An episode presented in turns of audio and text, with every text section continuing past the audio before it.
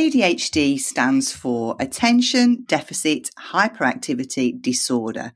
And what's interesting is that ADHD is actually an umbrella term that encompasses more than one condition.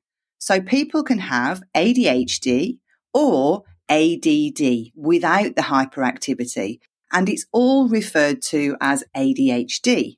So the in your face hyperactive element doesn't need to be present for somebody to be diagnosed with ADHD. Welcome to the School Behaviour Secrets podcast. I'm your host, Simon Corrigan. My co host is Emma Shackleton, and we're obsessed with helping teachers, school leaders, parents, and of course, students when classroom behaviour gets in the way of success. We're going to share the tried and tested secrets to classroom management, behavioural special needs, whole school strategy, and more, all with the aim of helping your students reach their true potential. Plus, we'll be letting you eavesdrop on our conversations with thought leaders from around the world, so you'll get to hear the latest evidence based strategies before anyone else. This is the School Behaviour Secrets Podcast. Hi there, Simon Corrigan here, and welcome to this Essentials episode of School Behaviour Secrets.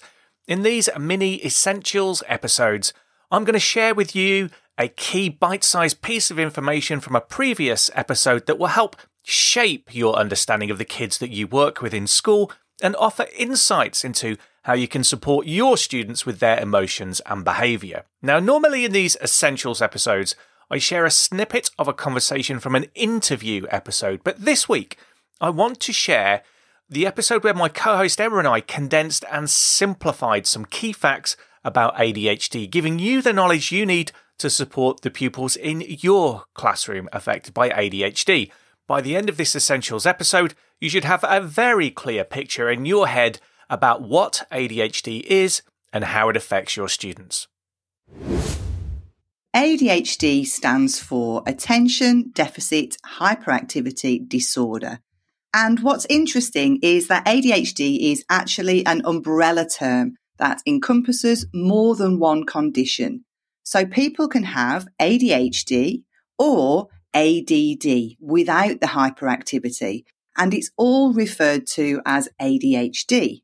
So the in your face hyperactive element doesn't need to be present for somebody to be diagnosed with ADHD.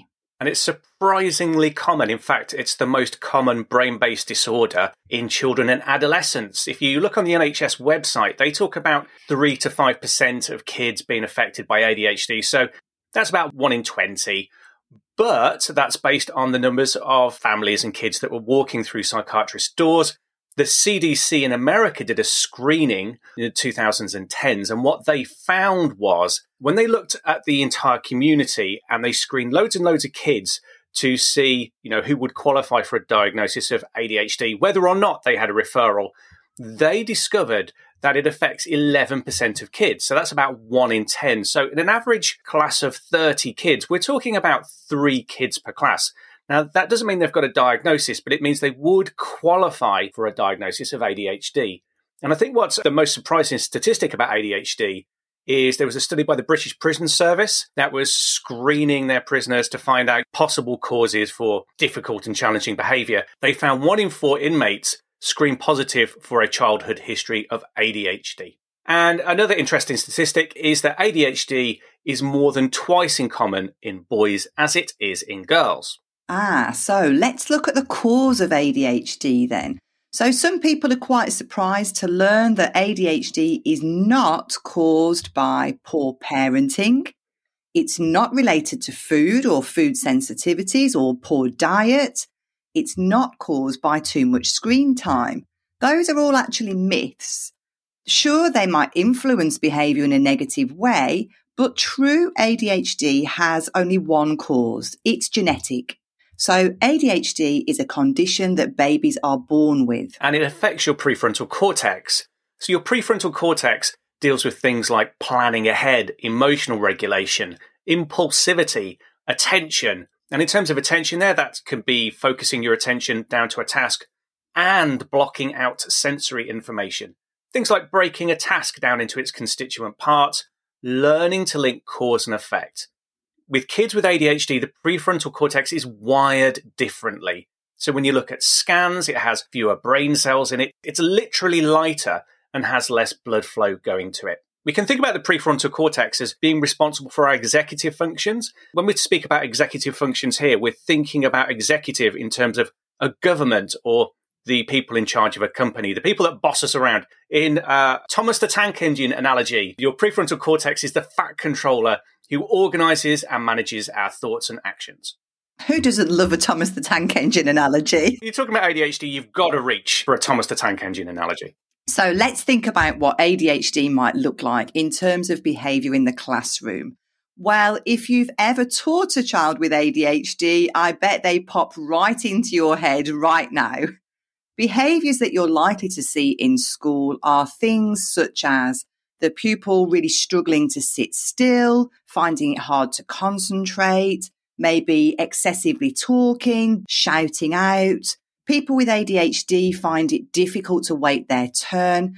They often act without thinking through the consequences and they have little or no sense of danger. So they are the children who, if the football goes over the fence at playtime, they're straight up and over to get that ball. They don't think about the consequences of climbing a fence or what might be on the other side or what could go wrong. The idea pops into their head and they instinctively and impulsively follow that through. If they've got the hyperactivity element, they are the ones who are often tapping, moving, squirming. They're often described as constantly on the go or as if they're driven by a motor. And these are the kids who might blurt out the answer before you've even got to the end of the question. Another classic behavior for kids with ADHD is talking in a very loud voice especially in classroom conditions where it's expected that the kids are to be working more quietly, maybe during a test or during some silent reading. You might see kids with ADHD make careless mistakes, and they tend to dislike tasks which involve attention to detail. They're unable to stick at tasks that are time consuming. And also, you may find that they get lost in the middle of tasks or instructions. So you may give them something to do and they complete the first couple of steps, and then they still get lost and distracted in the middle of the task. They can also have difficulties with organization. So breaking a task down into its constituent parts or even fetching the resources they need in the right kind of order to complete a task. And also when you're speaking to them, even one to one, you get the feeling that they're not listening to you, that the words aren't sinking in. You might also find that they're forgetful or keep losing things and they're constantly changing activity or task. I remember observing a child with ADHD in reception once, and it was free choice activity time, and he had chosen to go and play with the Lego.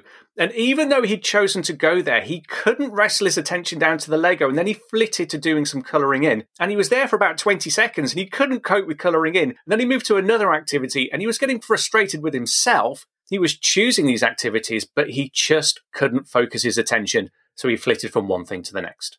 And I think what's interesting there, Simon, is that in reception, there might be quite a lot of children who are doing that flitting and that butterflying from one activity to another. But with ADHD, that would be every single day, every single activity, all of the time. And that stays with them as they go through the school. So as their peers mature and learn to settle down and be able to concentrate for longer periods of time, a child with ADHD is still going to have that very flitty nature and be wanting to move around and go from one task to another.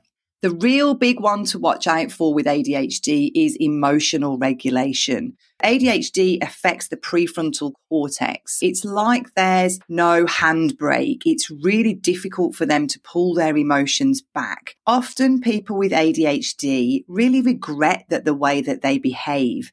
They really don't mean to be disruptive or offensive, but they just can't help it. Children with ADHD might make the same mistakes over and over again. So, for example, maybe they find it hard to share or they spoil a game.